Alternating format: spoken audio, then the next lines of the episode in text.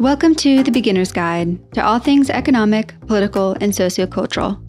Here we will be sharing quick bites into all the topics, concepts, and theories that we all talk about but should probably know a little bit more about.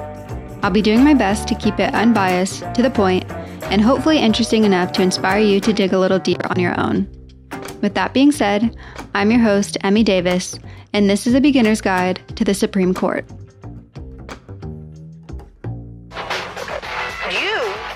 Are thick, stupid, outrageous, baloney, liar, baby, dumb wise guys. Are you kidding From me? Judge Judy to oh Ruth over Bader it. I don't know what Ginsburg, you're talking about. Judge Joe Brown to Brett Kavanaugh, people hold very strong opinions about these judges and their impact on society. Besides the occasional landmark case in times of nominations, the media has laid relatively uninterested in the Supreme Court's workings. Not many people knew who every justice on the Supreme Court was, and most definitely, they did not pay attention to how and what they were ruling on. However, this took a sharp 180 degree turn the moment it was confirmed that the 45th president would, in fact, get to name not one, but two new justices to the Supreme Court. Due to the irresponsible behavior of many in Washington, D.C., the Supreme Court has become something it never was meant to be political. And once you get political, you get a lot of confused people unsure whether or not they should be mad or glad about the latest news coming out of Capitol Hill. While the Supreme Court was something meant to be the people keep tabs on, keeping tabs back then meant something a little different. It was more like keeping up with their decisions and less about keeping up with their supposed scandals. The Supreme Court was intended to be apolitical, with their only political allegiance being to the Constitution. The legislative branch first exercised its power with the Judiciary Act of 1789, which was signed into law by President George Washington. The act specified that the court would be made up of six justices who would be nominated by the President of the United States, to be confirmed or denied by the Senate, and serve the court until they died or retired. Fun fact while the first court was comprised of six justices, Congress has altered that number over six different times. The lowest number of justices at one time being five, and the most being 10. In 1869, Congress changed the seats to nine, which is where it has remained since.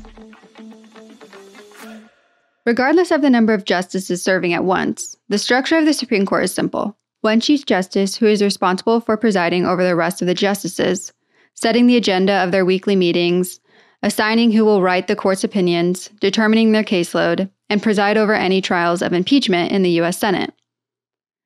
The court receives around some 7,000 requests and hears about 100 cases per term, which begins the first Monday in October and ends in late June. Now, I know I said that the Chief Justice determines their caseload. All the justices play a role in determining both which cases they take on and what their final decisions are. When presented with a case, the justices vote, usually in secret, on whether or not the case has merit.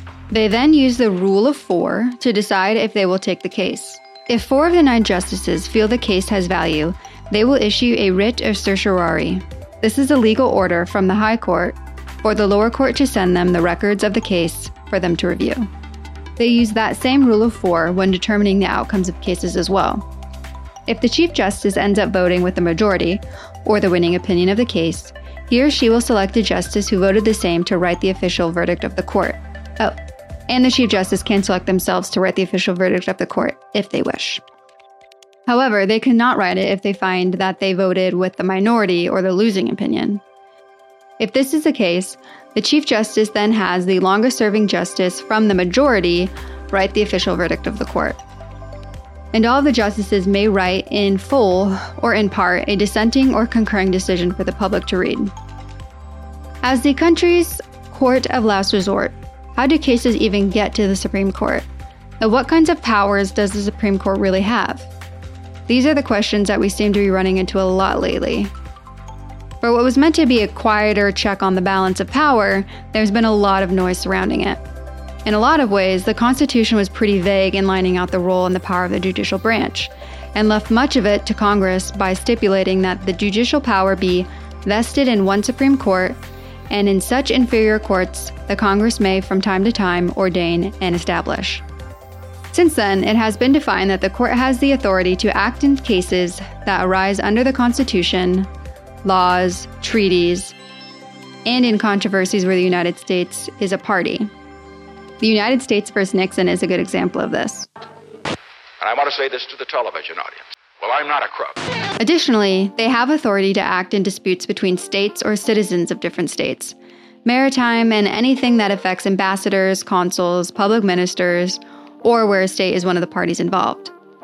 The Supreme Court does have the ability to take a case that has not yet been heard in any court. This would be called original jurisdiction, just in case you were wondering. However, it is more rare than not. The Supreme Court usually only takes cases that have already gone up through the lower courts. This process of going through the lower courts became precedent with the Circuit Court of Appeals Act of 1891. This court established the nine intermediate courts who have final authority over appeals from other federal district courts.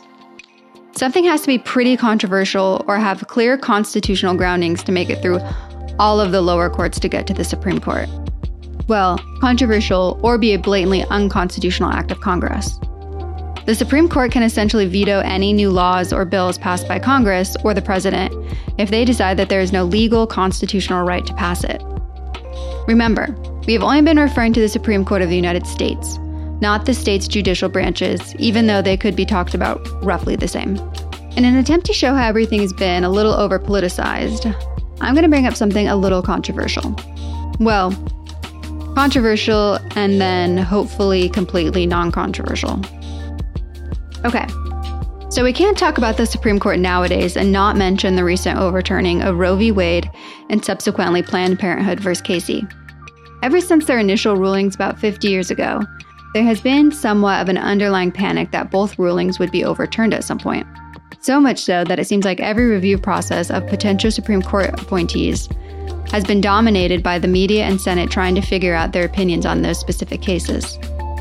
Ironically, the overturning of them can be a good example of the Supreme Court acting closer to their original intent.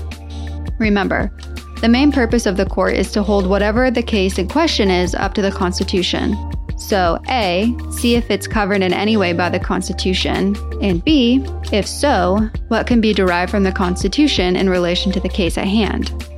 And if you recall, the 10th Amendment of the Constitution reserves the powers not specifically delegated to the national government, quote, to the states respectively, or to the people. Have you figured out where I'm going with this yet? In reading the official opinions for the overturning of Roe and Casey, the Supreme Court felt that the issue of abortion was, in fact, not something covered anywhere within the Constitution.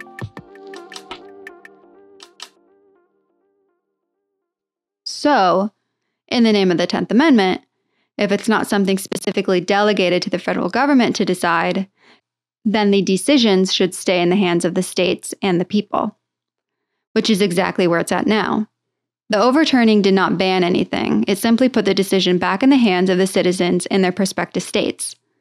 If there's one thing we know for sure, it's that the more decisions that are away from the federal government and in the hands of the states and the people, the closer those decisions are to reflecting the will of the people. Just as the free market is able to ebb and flow in a more responsive way, the more localized laws and decisions are, the more responsive they can be to what the citizens truly want.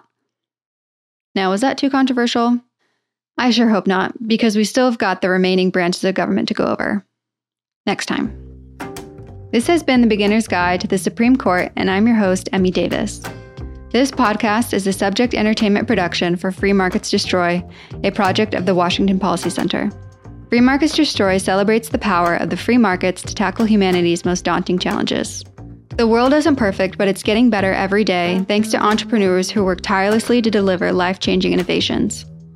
Washington Policy Center is a nonpartisan, nonprofit public policy research organization that publishes studies, sponsors events, and educates citizens on vital public policy issues. For more information on either, check out freemarketsdestroy.com or washingtonpolicy.org. As always, thanks for listening and do your own research.